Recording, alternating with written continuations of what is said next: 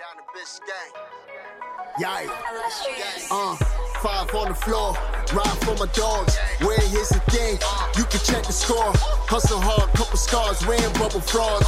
Just like Butler said, you in trouble, y'all. Kept the floor playing. Got it all banned. Y'all seen the block. Stop with one hand. And Pat, we trust. It's power, have the guts. We're here to bring the heat. Y'all can hang it up. Welcome to Five on the Floor, a daily insider show on the Miami Heat and the NBA, featuring Ethan Skolnick, Greg Sylvander, and Alex Toledo, plus others from the Five Reasons Sports Network. All right, welcome in. The floor is yours. Wow, I was not expecting that. Welcome in. The floor is yours, an extension Five on the Floor, the Five Reasons Sports Network. Apparently, Alex is doing this from a rave, so that's good. We've got four different locations today, actually. Then maybe we're typically at again because Alex is doing this from a rave. Again, extension of Five on the Floor on the Five Reasons Sports Network, sponsored as always by our friends over at Biscayne Bay Brewing, but also MarkBrownPA.com. Actually, I'm talking to Mark this week because he's handling the title on my house. So there you go. So if you want to see if we actually use the sponsors, we do, because not only is he a Miami sports fan, he's really good at his job and he's a really good guy, and he's based in North Lauderdale. There's a phone number 954-566-5678. 5678 954-566 5678. Again, it's markbrownpa.com. This is where you go if you need your title done. Mention Five Reasons, $295. That's a really good deal, I can tell you. Also, he'll help you with estate planning, which is something that I need to start doing as well with all of these Five Reasons millions. Well, actually, no. But anyway, markbrownpa.com, markbrownpa.com. Again, M-A-R-C, brownpa.com. And as I said, a big Miami sports fan. All right, let's go to the crew tonight. We're all, well, two of us are in different locations than usual. I'm actually in Orlando on a family trip with my daughter. Michael Christian in the top right is usually lives in Orlando, but he's actually in Las Vegas, which is why we brought him in today. He's in the coolest spot out of all of us. Well, you're definitely not. I will say that. So that's Greg's in the South somewhere, and then Alex is at a rave in Miami. So we got the four of us: Alex Toledo, Michael Christian, Greg Sylvander, and me. And let's get right to it. Again, Michael is also from Feel the Heat. Yes, it is. Michael from Feel the Heat. His co-host Alana checks in here with us. Brought Michael on tonight because we're going to talk a lot of Summer League. We will do more Summer League conversation. We're going to have Brady Hawk on the pod with us. He's been writing a bunch of really good stories for the site, which you can check out also always as always free. And also we'll have Sean Rochester on here in the next week. We're planning on bringing Norris Cole on, our newest contributor, who actually Michael and Marco. We got Marco Romo out there as well, and Tony Schwartz, all from Five Reasons. And you actually ran into Norris out there, and Norris was sharing a conversation with Haslam. So we're going to bring him on. But let's just start here with Summer League. I want to start with the negative first because that's kind of how I roll. We will get into the positives, and there are a lot of them.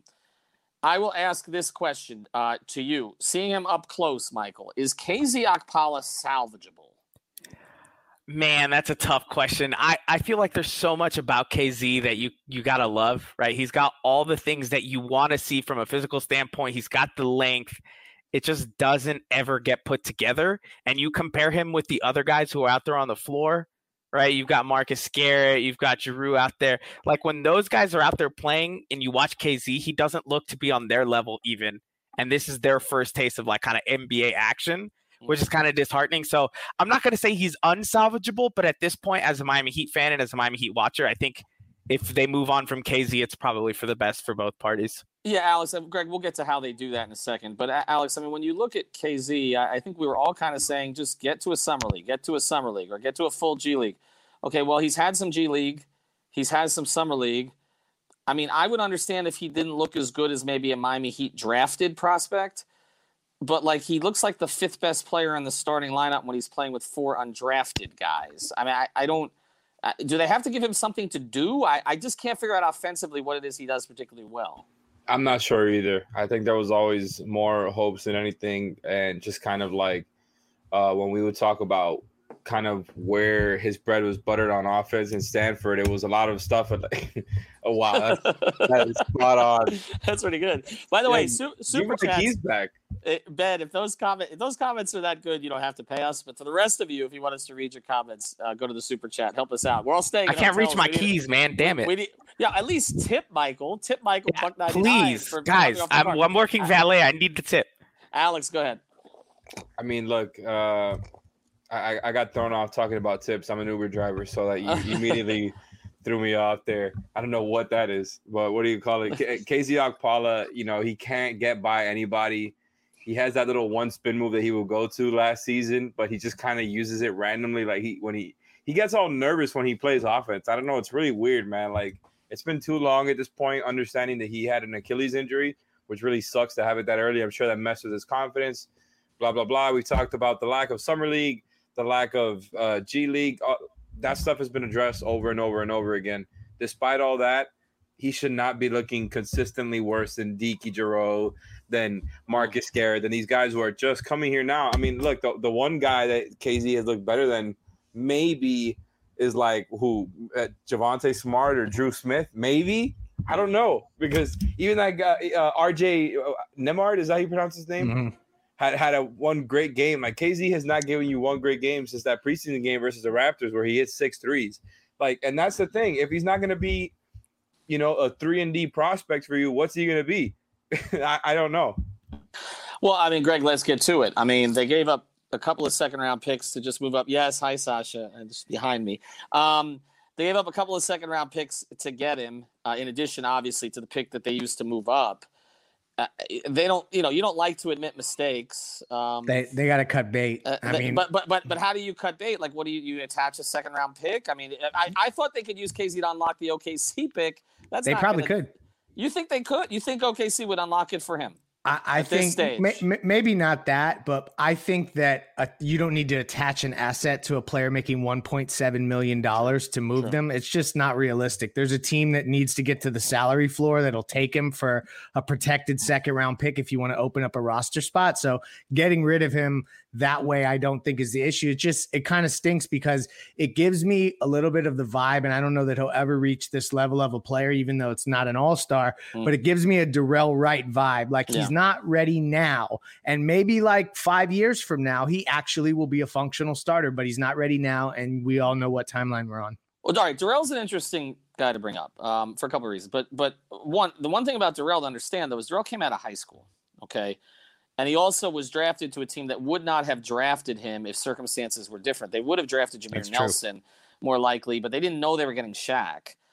So they drafted Durrell Wright thinking he was going to run with a young team, and then all of a sudden the timeline got accelerated. I mean, I remember I made the trip to Estero, Florida, where Durrell was living with Earl Barron in like a little community, like playing G League ball. Okay, while the Heat were moving on. Deep into the playoffs. I mean, at the time it was D-League ball, I guess. But, I mean, Durrell found a skill, like, defensively, and then also he became a pretty good three-point shooter. And I feel like Heat fans are like, okay, if you get that baseline from KZ. But, again, KZ's 4 years older than – I mean, he's older than Durrell was when he came in. Yeah, so it's not looking good. It's not looking good. So I just don't. I mean, I'm with Michael. Like, on paper, it sounds good, but it's just some guys are just not NBA basketball players, and I hate to say it right now, he's not. You know. All right, so let's get beyond that. Then let's get to the positive. We've seen our guy Turk here.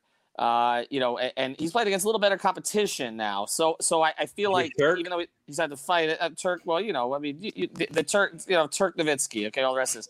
I didn't know he picked up that nickname already. Ethan's just it rolled off the tongue like that's known. All right, that's 25 years in the biz does. That's Gad's nickname. That's how this works. Okay, so let's get to him and sort of what we've seen as he's gone against higher level of competition. We'll start again with you, Michael. Like.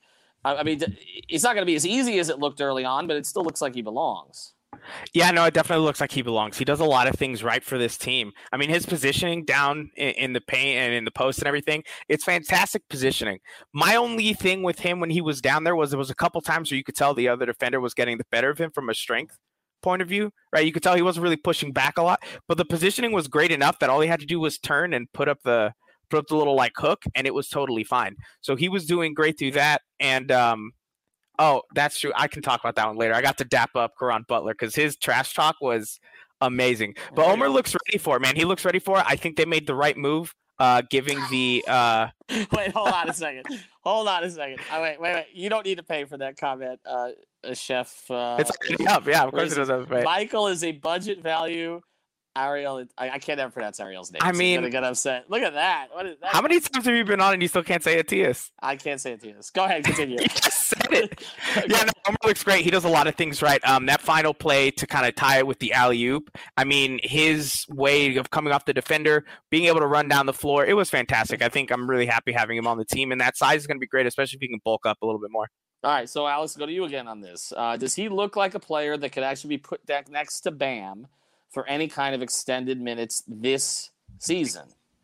Yeah, I think that's kind of what they're building him up for. And I think we're going to talk about this on another pod in the future, and something you tweeted about earlier this week when it comes to the roster construction of this team.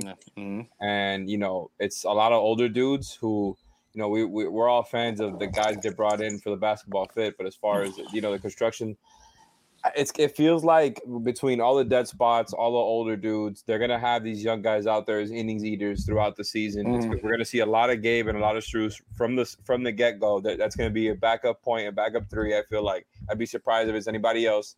And then I wouldn't be surprised if, like, a couple weeks, you know, within the first couple weeks, we start to see some Omer just to kind of see what he can do out there. And if he does well, I wouldn't be surprised if he becomes that third innings eater out there where it's like, okay, they're getting these young guys in that pipeline. It's keeping some of the more important guys ready. But I think he can, like, there's an easy mold for him to fill. It's the stretch big that we've seen play next to Bam in the past who drops on defense. Now, that's the one thing. Spo, ever since Crowder has you know, turned this team into a real switch defense, so obviously you drop on the floor. But that's the thing. You know, you bring Omer on and you have – more personnel to actually be able to drop and work that out properly. You know what I'm saying? Like, if you have a great perimeter defender going along in that defense with Omer dropping, it makes his job a lot easier. It's just about his ability to move laterally. I want to see how that looks versus actual NBA players. He seems just smart. Like, I think he can be that type of guy sooner than later. I wouldn't be surprised. Let's follow on that thought, because I know we've been saving this pod all week, so I don't want to deep dive on it here, but we are going to have a full pod, maybe even Sunday into next week, where Greg and I and Alex kind of go at it about the roster construction. Because I feel like Greg and I have carved out some different positions here, and I feel like Alex is a little closer to the middle. So we may have him moderate this one a little bit more, because I feel like I'm a little bit more on the extreme. But this does play into what we're talking about, which is this idea that the Heat have no, like, middle-aged players anymore. Like, Pat used to talk about, like, the sweet spot for a player was, like, 25 or 26 to 29. They don't have many of those guys. I mean, Vic is on the outer edge of it, and we're not going to see him for months, right? So, I mean, because of the way that the Heat are constructed now, it's like old guys, okay, which they brought in more, or it's like green guys. And the guys who are actually in their prime, it's like Bam is on, like, the front edge of it. He's not quite there yet. Bam's in his prime. Okay, I think he's in his prime, but we actually feel like there's more there for 3, 4, 5 years or that. But I'm saying, you know, as he sort of grows into the role, Duncan is kind of, I guess, in his prime because of age perspective, and Depot is kind of on the back end of it. But again, we're not going to see him for a while. But Jimmy is, you know, a past prime player. He's still an elite player, but as far as age wise. And obviously Tucker, Lowry, Markeith are older. I mean, before we get to Haslam. And then it's just a bunch of young guys. And Greg, that is, I mean, as we talk about Strus, as we talk about, these are not, even Dedmon's an older guy. These are not, like, luxury players for this team. That's my problem with the roster construction. It's like, you're going to get some innings eaters and you're going to get beat because young players are inconsistent and old players are injured, right? Well, that's what happens when you're top heavy. And I mean, that three guys are older. I mean, if we're going to be the most pessimistic versions of ourselves today, then that's absolutely how it's going to go. All the veterans are going to get hurt and all the young players are not going to get better at all. But unfortunately, if you just stick to the window that you referenced from an age perspective, guys like Dwyane Dedmon, I think he's only 30 or 31 years old. He maybe is today's birthday. Happy birthday, Dwyane Dedmon. Yes. If you're 32 watching. Today, by the way. The most popular player in the Heat organization. 32. Okay. So, like, and I feel like Jimmy is a unique case where he's still in his prime. Bam is like, he's a young player, but he's way beyond his years. And this is the other thing. I didn't expect Tyler to be back, but let's acknowledge that, like, if you look at Tim Hardaway Jr.'s numbers and the contract he just got, and then you look at what Tyler Herro's doing in kind of a down year last year, to expect him not to get better at all, I think is unrealistic. So to your point, I think that they're They're definitely a couple of those kind of middle of the road guys short. But maybe this is just the way that it's going to look, and it's going to be a little bit different. Max Strus looks like he may be a little bit beyond his years. Gabe Vincent too. So I don't know. They're asset manufacturers. They've done this before, and it just may look a little different this time. No, I'm in favor of the asset manufacturing. I've repeatedly said they do that so well that they should never play. They should never pay an average player anything, because they can just manufacture that guy, which is exactly where they went wrong in 16 and 17. And apparently they're just getting all the best undrafted free agents. Well, I noticed that. Whose pod was that on? It was Sam Vecini Game Theory. Guy shared the clip on Twitter, and it was and Vecini was talking about how he talked to agents. Yeah. And he was saying that basically the agents were telling him that, you know, the best undrafted free agents go to Miami, and they're telling them to go to Miami because – like they know what they're doing there. I wonder why. It's smart. Because culture's not real, guys. No, he's like, almost all of these dudes that they picked up on their from undrafted free agents were in my top 100. And you know, he's a respected, like he keeps up with the college basketball guys really well. And so I just thought that was really interesting. I'd say, no, it's a huge deal. I mean, it's a testament, A, to their development. I'm not going to use the word culture. Who needs second-round picks, man? It's a testament to their development, but it's also a testament to the fact that they'll play the guys, okay, which is, again, if you go back – see, this is where Riley – and I know this is mostly a Spoelstra thing, okay, and it's really more him, all right? There's no question about that. But if you go back historically, Pat got this reputation for not playing young guys. Not really true, okay? He just didn't value draft picks. Mm-hmm. He actually, if you go back to his history, going all the way back to New York, John Starks came in as a young guy. He was bag boy. Threw him right out there. Anthony Mason came out as a young guy. Threw him right out there. Down here, Anthony Alonzo was young. Alonzo, but I'm talking about the undrafteds. I'm talking about the Anthony Carters, the Mike Jameses, the Ike Austins, right through the years, the Udonis Haslams, Bruce Bowen. Bruce Bowen. I mean, these guys played. I mean, they have had a Joel Anthony. Okay, these guys have been developed and they play. Now, the problem becomes when they pay them after, you know, whether it's a Hassan or a Tyler Johnson, whatever, but not at the time. Kurt Thomas was a first-round pick, though. But I'm with you, Sean. I get it. Vashawn Leonard, another one. Good round pick. Adrian, my dog. Second-round pick, drafted out of Minnesota, was someone else that they picked up. I mean, so they have played young guys. That's not the thing. I just don't think – and I think from a strategy perspective, like accumulating those kind of players, developing those players is great business, okay? And the types of contracts Andy signs them to is great business. My concern is when you have a roster that is constructed in such a way that you are so reliant on so many of them. And, again, we're talking about this, and so we're going to pivot here. I do want to talk about Strus, but obviously the Haslam decision came down. We never did a full pod on it. And this is the only thing. It's like, okay, you've got 15 full-time roster spots. You're only carrying 14 because you don't want to pay the tax because Carnival's lost a lot of money over the past year. Okay, so you're at, let's just be honest. So you're at 14. You got Oladipo, Michael's guy, out for months. Okay, so that's one spot.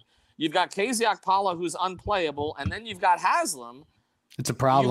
You only got 11 spots. The two ways are going to play, and even Barry signaled that in a tweet. I mean, is there a concern? I'll go to you, Greg, on this first. I mean, is there a concern about so many? I mean, it's one thing to be good at developing them, but there's so many of them that you're counting on. Gabe Vincent is not really a point guard. Like, you're even playing them out of position. No, you're spot on that it's risky. Like, you're either going to look like absolute geniuses because a couple of these guys are going to pop just enough for you to get through and eat enough innings to survive. But you're right. Like, if any of us are going to say that we want Kyle Lowry, PJ Tucker, these guys playing big minutes in December, like, no, that's not what we need. And unfortunately, like right now, if you look at the roster, if it's not them, then it's Gabe Vincent and it's Max Strus, as Alex alluded to. So like, it's either going to go horribly wrong or it's going to go really, really well. And they're going to be forced. I just think early on they're going to get an indication if depth is an issue, and they're going to have to make a quick move.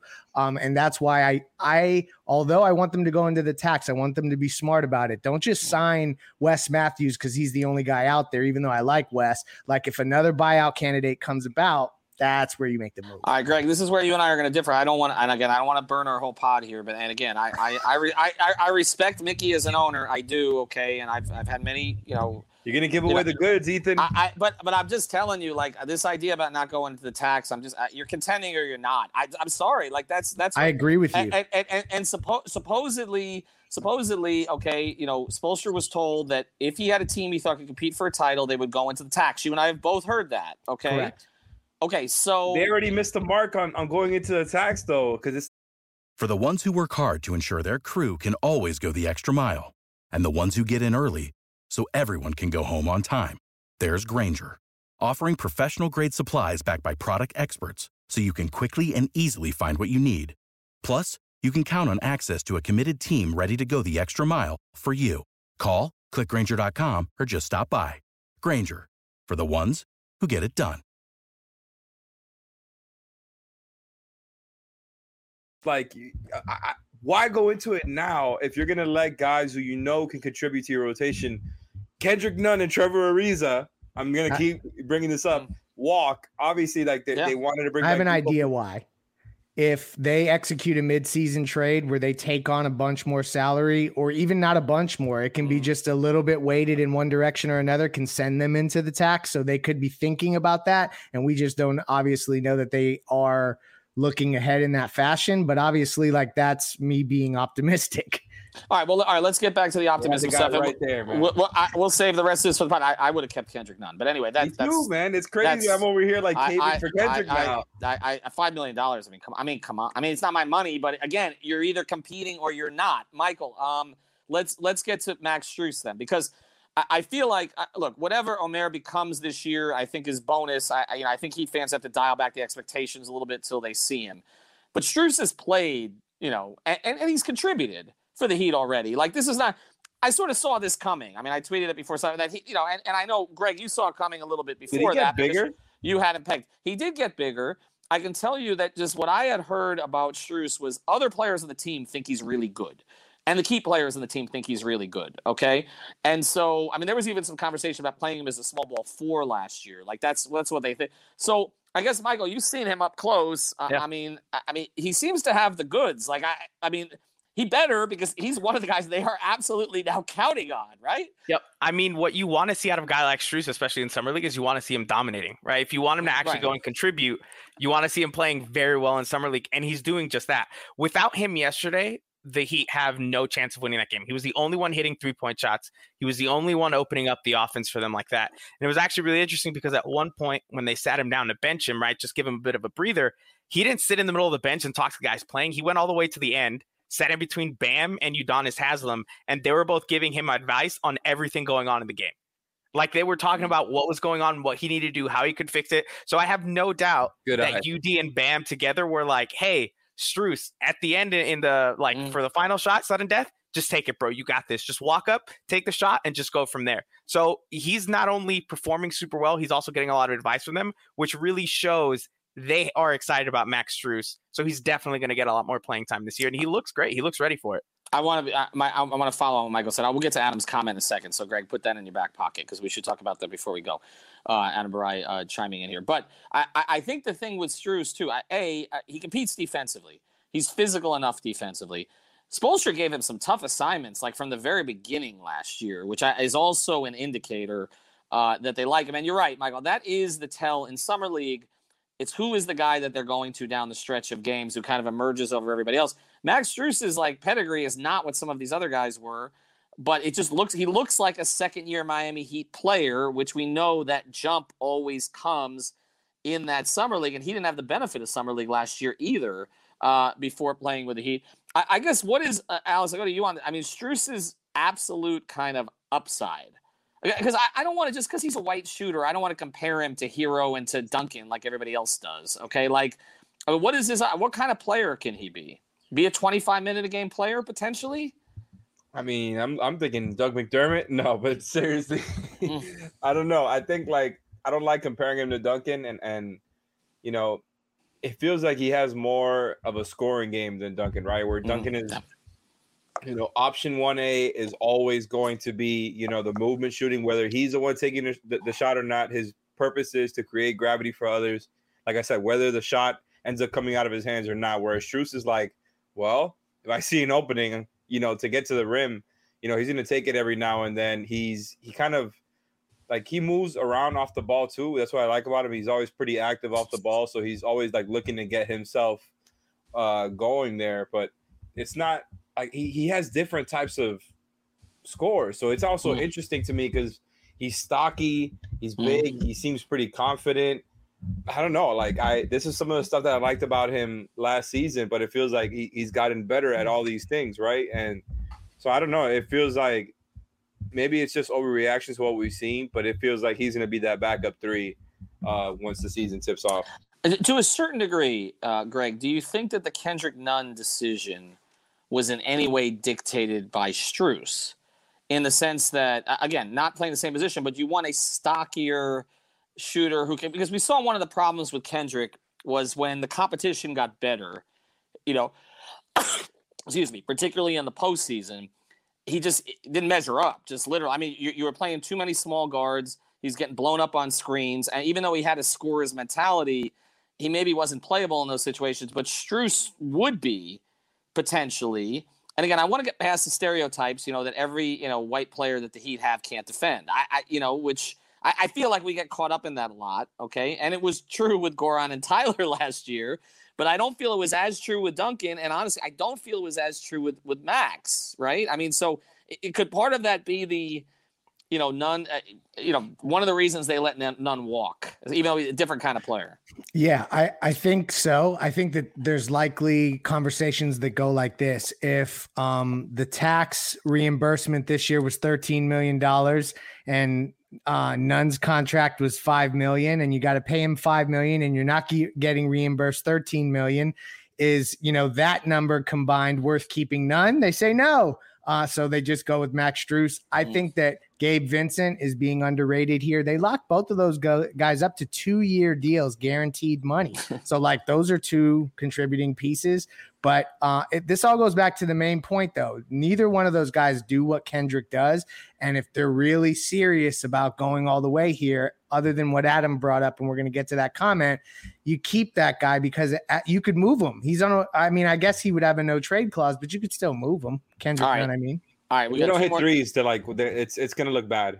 I just realized that right now. Like if Gabe and Strus are not hitting threes, you're right. Or whatever else they have, those lineups are gonna look bad. Even if they're not playing a lot of those like just straight five guys from the bench lineups, like we're probably gonna see a lot of creative staggering. But the shit goes down the drain when they're not hitting their threes. Well, let's get to Gabe here. I want a second before we do. I want to tell you about one of the sponsors. Prizepicks.com. Make sure you're playing. Maybe if you're not a baseball person, start jumping in on the NFL futures. They've already got the preseason games. I saw they got the numbers for Tua for Saturday night's game. So jump on Prizepicks.com. Use the code 5, F-I-V-E, to play the daily fantasy. Again, you can do it on NFL, and you can do the futures for the entire season as well at Prizepicks.com. That's the official daily fantasy of the 5 Reasons Sports Network and here at 5 on the floor. All right, but let's get to Gabe Vincent here real quick, and then I do want to get to Adam's comment. Gabe Vincent is confusing to me because the skill that he was supposed to bring to the table is the one he hasn't brought at all in the NBA, and that's usually the one that translates. If you can shoot, you can shoot. The other stuff as a point guard usually takes time. The ball handling, the defending seems fine on the defensive side. Okay, he's a dog defensively. I think that that's a major upgrade over Nunn. I think in terms of his defense.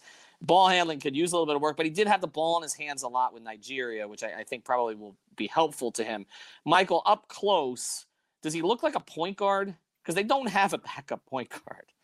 I mean, he looks like he should be a point guard, right? It looks like that's probably the role that he should be filling. I mean, he didn't play in the last game, and I wasn't here for the Sunday one, so I haven't actually seen him play up close and personal this time. But he feels like he seems like he's confident enough to do it. He's gotten other opportunities elsewhere, right? He got to play with Nigeria, like you were saying. He's gotten run with the Heat in games that mattered last season, which is going to go a long ways. The team made sure to have a position for him, and they feel confident enough in whoever's handling the ball that they didn't go and address that elsewhere. So I'm assuming Gabe Vincent has to be factoring into that. And so if he's not, I'd be surprised. But I think it's a lot of Depot as well, because when Depot does come back, they're also going to give him a lot of the ball, and so they're thinking maybe they can have him as a backup point guard. So I think Gabe Vincent might just be in their heads like, this is good enough for now until we get him back.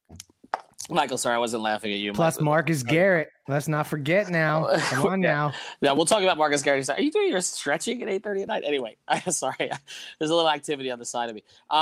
Let's talk about Marcus Garrett here real quick. They're going to get two of these guys are getting two ways, and they can play up to 50 games. So. Oh, man. 50 games. Oh, they're going to milk that. Yeah. Of course they are. Of course they did it last year too with Strus and with Vincent until the rule was lifted. So right, so I mean they're going to do that. I mean, Garrett's a Heat player. Like he's a Heat player. I'm like right. I mean Alex, he's the kind of guy we're going to hear about 2 years from now, going up. Right. I mean, what do you like about him? No, I was saying also here from the commenter from Ben. It said if Duncan, start day one at point, why can't Gabe be the day one backup? And I feel like Kendrick was more of a point guard in summer league than Gabe is. I don't know. Matt, maybe not. I don't know. He was playing with Herro. He had the ball in his hands for sure, but I don't know how much he was actually setting up guys. He did an okay job doing it, but it's a good question because it's not an ideal situation. I think we can all agree, like Gabe being your backup, it's not ideal, but that's probably why. And you're talking about Marcus Garrett here. You're talking like. Garrett and I think Deke Giroux might get that second two-way spot.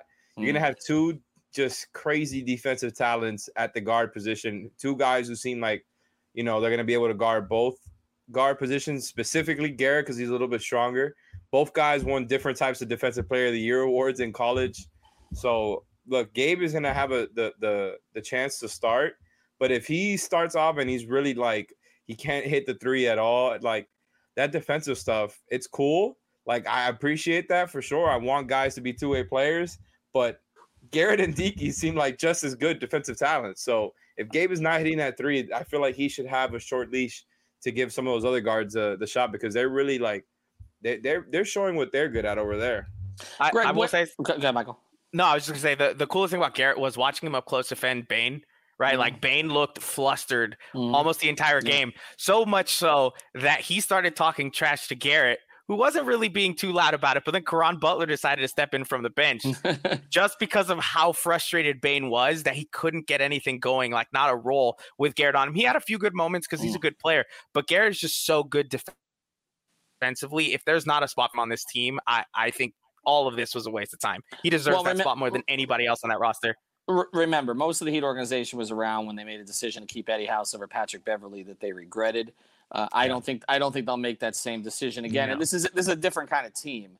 That team required an Eddie House, another kind of veteran. Eddie had one of my favorite quotes that anybody gave me before the Big Three, which was middle fingers to the haters that he gave me on the eve of the season, which was one of the better ones. All right, final thing here, and again, follow our sponsors, MarkBrownPA.com. All your estate planning, and also if you need your title done, he's got a real estate title company right there in-house, and also Prizepicks.com and Biscayne Bay Brewing. I'll go to this, Greg, on to you, and we'll close here. Adam's comment that if they were really serious about doing something, they would have held on to Iguodala's contract. There's validity to it. I mean, there's no doubt that like a $15 million expiring contract, if you can unlock picks and attach them, like there's no doubt. So like if we're talking about maximizing every vehicle you have and using every lever to improve the roster, he's dead set on. They're not doing that, and it appears to be for financial reasons, and that sucks. I'll let Alex and Michael close on this as quote unquote fans of the team. Okay. I mean, how do you feel about? I mean, again, I recognize Carnival stock. I own some of it. It's gone down quite a bit over the past year. And I get it. And still, people aren't getting their damn shots. So that's delaying the process even further here. Those cruises haven't started yet. Like they haven't started. I thought they were back. Not fully. I mean, yeah. So I guess. I mean. That's the question. I mean, but losing billions, but still a billionaire. So I'm taking myself out of this, guys. How do you feel about it? Oh man, I don't know what to say. It's not my money. I'm not gonna side with the billionaire saying. I mean, you can't go into the luxury tax. Like I just can't vibe with it, man. You're talking about these older dudes. You talked about the win now window, like just over and over again, talking about wanting to win. And it seems like Mickey's not cashing a check, man. He's done it in the past. It's not like he's never done it. He's not as you know, I feel like he's kind of in that middle ground of owners, right? Where like sometimes he spends, sometimes he doesn't. But even when the big three was here, and this is obviously stuff that you have talked about a million times, Ethan, was the stuff that happened with Mike Miller and Joel Anthony. Like this offseason, it has a little bit of a sense of that when it comes to the way that they filled out the rotation, right? Whether you're talking about Andre's $15 million that they didn't accept after the Spurs were just like, fuck Andre, we're not giving you DeRozan in any type of Iguodala trade. You know, we're not going to do that scam. And it seems like that's it. They just kind of gave up on using him as a trade piece in order to get into the tax. Like, I don't know what other reason it would be for. And again, it's like, if you're going to keep yourself, yes, like they don't pay the tax until April or May or whenever it is at the end of the season, and you can make another trade and get over the tax. But it's like, damn, you had guys on the roster right there with their bird rights who walked to another contender. Mm-hmm. It's just, that's what really, listen, like gets just quickly. Iguodala's contract, that expiring, like you would have been able to shop that contract and go get a player like a Marcus Morris, or like you know, you saw Utah wanting to sell off players all of a sudden. Like there's scenarios like that where you could have capitalized and you'd have been over the tax, but you'd had talent upgrades. So I don't know. You have to look at that a little bit. Were they just that confident? I mean, like that scared that they weren't going to be able to move Andre? Because why, I'm trying to think why else wouldn't they have opted into it, for example? Like, you're not going to do the Kendrick thing. You're not doing Ariza. Maybe they've said they don't want to attach picks to deals. And, like, that's the way that you move Iguodala's contract is put a pick with it and then take on a player or something. I don't know. Maybe they don't want to, like – KZ or Kendrick. Like, damn. I'd like to get an explanation on it from inside, so I'm going to do my best to get that. Because it does feel to me like they're 1 foot in, 1 foot out. I feel like they think they can contend, but they're not sure. I mean, they might be reading the tweets from Five Reasons Sports saying that he's unsure about the roster, and so they're like, "Why are we going to invest?" Michael, one reason I'm unsure about the roster is the roster is really thin. I mean, I'm not saying it's not. I don't want to give away, you know, everything we're going to talk about. And Adam says Andre and Tyler get you a damn good player. We will read that super chat comment before we go, by the way. But like, and we'll give that money to the Heat so that they can pay the tax. But I mean, I don't want to give away the whole pod, but I mean, I think this team is built for the playoffs. I think so. I think they're a really tough out in the playoffs. My concern is, do they have the horses to get them to the right seed in the playoffs and get them there healthy? Okay, that's my issue. Is when you're talking about essentially an 11-man roster where like a couple of the guys are just emerging as full-time players for the first time, okay? You're not going to play Haslam, even though I think they should, because I think he can still play a little bit. And you're not going to have Oladipo for months. KZ is unplayable. You're not keeping a 15th guy. You got Strus in this role for the first time. Vincent in this role for the first time, okay? Dwyane Dedmon has an injury history, okay? You know, and PJ and Lowry are their late 30s. I'm sorry.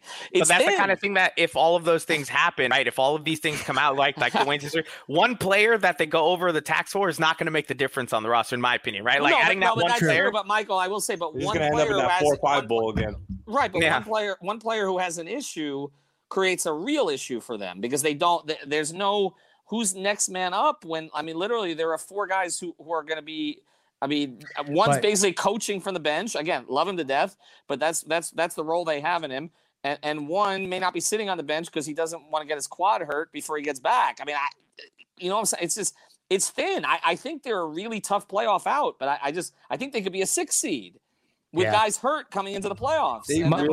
Michael's point is well taken, though. Like Michael's point is well taken. It's not that they're not going to spend a $3.5 million biannual exception to get some guy that's out there right now. It's like, if you're going to go all in, then take on Iggy's contract and like really go all in. And I think that's 1 foot in, 1 foot out. I think that's what we saw. That's my concern. And I also don't understand why they're allergic to true point guards. I mean, they went out and got one as a starter, but when is the last time they've had two true point guards on the roster? Like, I know Ira used Timmy and Terry. Goran and Bano, Chalmers and Cole.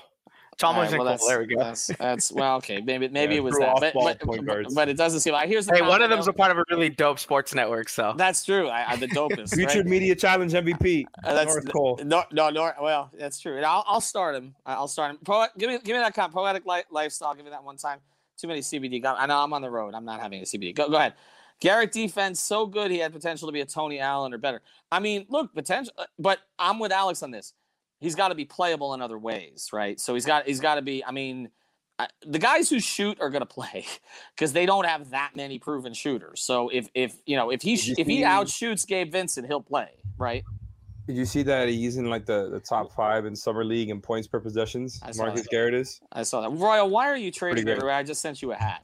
All right, check out our sponsors. Alex, thanks for joining us tonight. Make sure you tip Alex because we had this whole tip conversation.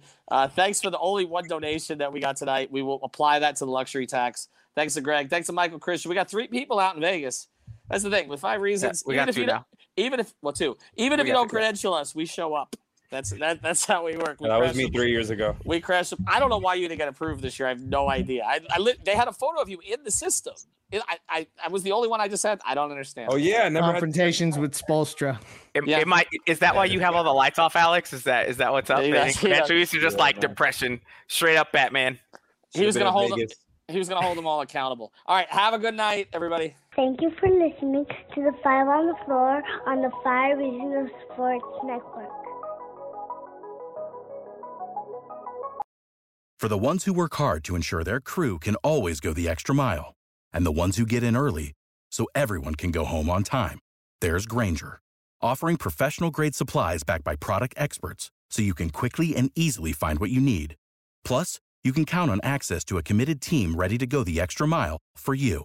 Call, click Grainger.com, or just stop by. Grainger, for the ones who get it done.